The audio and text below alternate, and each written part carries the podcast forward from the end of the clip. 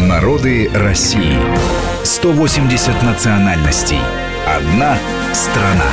Продолжаем мы, друзья, знакомиться с народами России. В гостях, я напомню, Дмитрий Функ, заведующий кафедрой этнологии исторического факультета МГУ. Говорим мы о шорцах. Хотелось бы уже перейти к культуре э, шорцев, к этнографии, к фольклору. Э, вот Хорошо. вы сказали же о том, что довольно яркая да, эта культура шорцев. Культура яркая. Есть несколько э, вот таких ярких, э, своеобразных пятен, наверное, в целом на всей этнической карте Южной Сибири. Во-первых, есть героический эпос который я очень-очень люблю, когда мне очень тяжело, и я устаю, я затыкаю уши, как вот молодежь делает, э, только я слушаю шорский эпос для того, чтобы отдохнуть. Удивительная ситуация. Высокогорная тайга, ну, достаточно высокая тайга, глухая тайга, узкие горные долины, люди, которые платят дань и налево, и направо, и, в общем, им очень тяжело, и все плохо. И вдруг они поют о бескрайних э, степях, о золотых дворцах, которые стоят в этих степях, о воинах великолепно одетых и сражающихся за то, чтобы отбить табуны скота у захватчика или там еще за какие-то идеалы. Там живут ханы, какие-то князья, бии, а в традиционной социальной организации шорцев ничего такого не было. И вот это вот несоответствие, оно, пожалуй, самое яркое в шорской культуре. Откуда взялся шорскепс, никто не знает. Он существует, э, были сказители и в XIX веке, это абсолютно точно известно, когда приезжали первые этнографы, они работали с ними. Люди воспевают в своих сказаниях э, идеалы мужества, красоты, э, защищают свою родину. Что это за родина, неизвестно. Нигде не назван во всем этом эпосе ни народ, ни территория. Это просто своя земля, которую защищает богатырь, который ездит обязательно на коне, и имя у богатыря длинное, и это обязательно богатырь такой-то, ездящий на коне такой-то масти. И это есть одно целое имя. Богатырь без коня просто не существует богатыри превращаются э, в различные мифологические персонажи какие-то, женщины превращаются в мужчин, совершают подвиги, заводят семью. То есть на зло депутатам Ленсовета там происходят самые удивительные вещи. Чем интересен еще эпос? Э, тем, что вообще он очень важен для развития э, антропологии как науки или этнографии. Этот эпос исполняется одним человеком, и состоит из двух частей.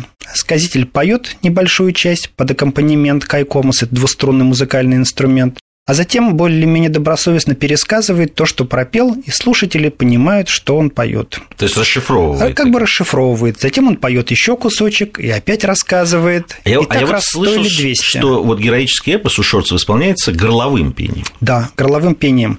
И в этом очень большая сложность, потому что есть музыка, которой подчинен твой стих – и ты растягиваешь какие-то слоги, глотаешь что-то или вводишь дополнительные распевные слоги, и плюс горловое пение. Понять это даже людям, у которых свободный, совершенно вот родной шорский язык, очень-очень сложно. Даже исследователи, которые занимались специально этим эпосом, сами шорцы, не могли ничего понять то, что поет сказитель. И вот это была очень долго загадка, неразрешимая совершенно, пока наконец не удалось догадаться попросить сказителя.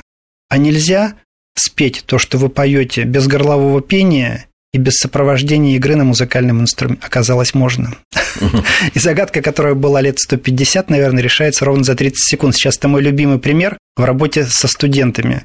Они решают эту задачу ровно за 30 секунд.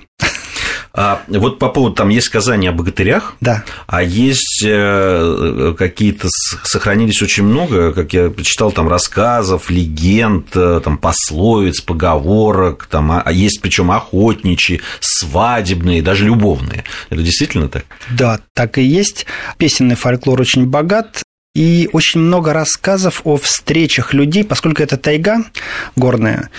Люди уходят в тайгу, уходят на охоту. С кем они там встретятся? Они обязательно встретятся, ну или почти наверняка, с хозяйкой горы, которая в виде прекрасной женщины появляется, уводит охотника к себе, тот теряет Что память. Мне это да, напоминает. напоминает, конечно.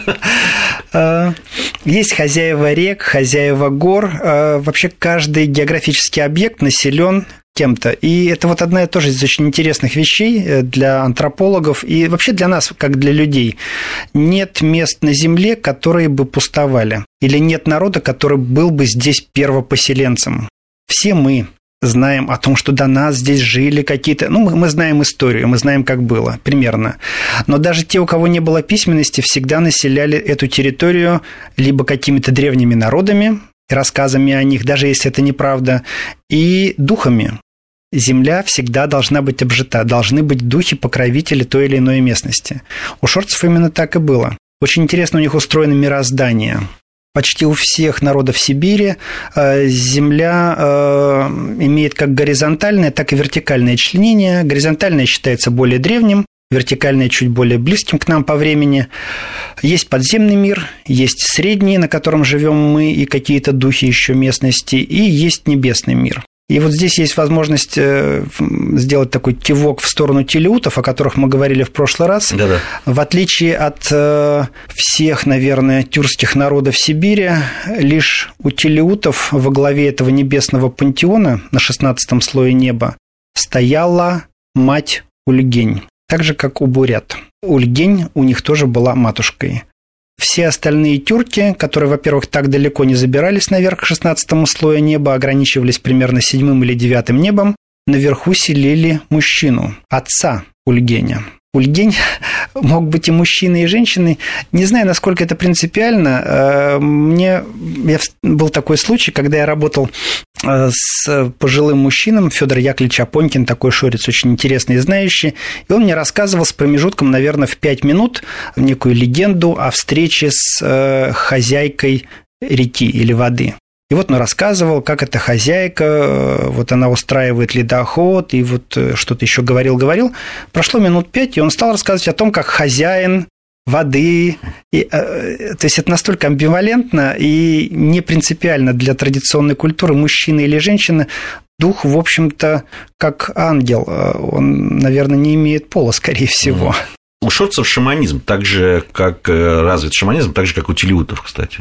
Да, здесь очень интересная вырисовывается такая линия. Если спускаться с севера на юг, телюты живут чуть-чуть севернее, чем шорцы. Телютские шаманы всегда говорили, по крайней мере, так записывали этнографы еще в начале 20 века, ну что мы, мы-то так себе. Если искать сильного шамана, надо ехать в Шорию. Вы приезжаете в Шорию, в Северную, в Степную, и там говорят, ну что, у нас-то вот эпос, это да, сказки рассказываем, а если шаманов, то дальше туда на юг. Вы спускаетесь дальше в тайгу, и те говорят, ну мы-то что, это надо ехать на Алтай, вот там настоящий сильный шаман. Я подозреваю, что эта линия продолжается еще и дальше до края земли. Шаманизм очень интересный у шорцев, и вообще масса всего того, что мы знаем о центральноазиатском шаманизме, о сибирском, во всяком случае. Это благодаря тому, что собраны были очень хорошие материалы этнографами именно у шорцев. Есть интересные бубны с великолепно нанесенными рисунками, которые очень сложно расшифровать. И, скорее всего, которые уходят в своей стилистике и с каких-то значениях, уходят куда-то в доисторическое время, ну, по крайней мере, на несколько тысяч лет назад. Есть э, одежда, есть представление о том, что может делать мужчина-шаман, что может или не может делать шаманка-женщина. Э, скажем, шаманка-женщина у шорцев не могла камлать верховному небесному божеству Ульгеню. Могла спускаться в подземный мир, камлать на этой земле, но наверх ни в коем случае. Видимо, что-то изменилось все-таки. Э, вот вы говорите, каждый кивал на других. Э, я тут присутствовал при разговоре, ну, людей вполне интеллигентных, как э, бурята и якута. И вот они не то что спорили, но по их фразам было понятно, что у бурятов шаманы, конечно, они гораздо сильнее и продвинутее, чем якутские. На что якутский товарищ мой, он не очень соглашался, так улыбался, и, видимо, по этому поводу у него было свое мнение. То есть, вот они перестали, видимо, кивать все-таки в сторону друг друга и теперь признают за собой первенство какое-то шаманское. Там сложно. Вообще об этом, о феномене шаманизма или шаманства можно говорить отдельно и долго.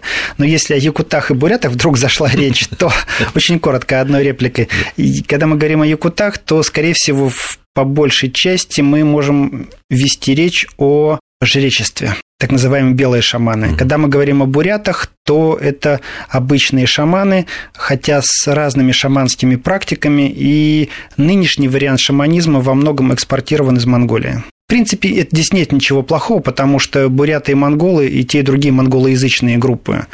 Э, собственно, речь идет об одном и том же, но некий экспорт все же произошел. Об этих народах да. мы еще обязательно э, поговорим. Э, кстати, у нас совсем мало времени, я просто тоже есть мое упущение. Мы не сказали, кто шорцы по своему происхождению с расовой точки зрения.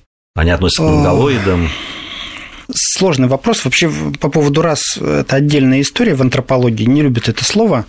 Это действительно монголоиды, но со значительной примесью того, что определяется как уральский антропологический тип. Они очень похожи антропологически на тех, кого мы знаем как э, селькупов, отчасти э, финно-угров. Это немножко уходит туда дальше, на северо-восток. Ну, я так понимаю, что это отдельный разговор, да. поэтому, ладно, мы оставим этот разговор. Спасибо. Тем более, что мы обязательно э, еще будем встречаться и говорить. У меня сегодня в гостях был Дмитрий Функ, заведующий кафедрой этнологии исторического факультета МГУ, профессор, доктор исторических наук. Большое спасибо, Дмитрий Анатольевич, что пришли, ответили на мои вопросы. Может быть, не всегда профессиональные, но в любом спасибо случае... Спасибо огромное. Очень хорошие вопросы. Спасибо. спасибо большое и до новых встреч. Спасибо. До свидания. Мы разные, и мы вместе. Народы России. Программа подготовлена при содействии исторического факультета МГУ.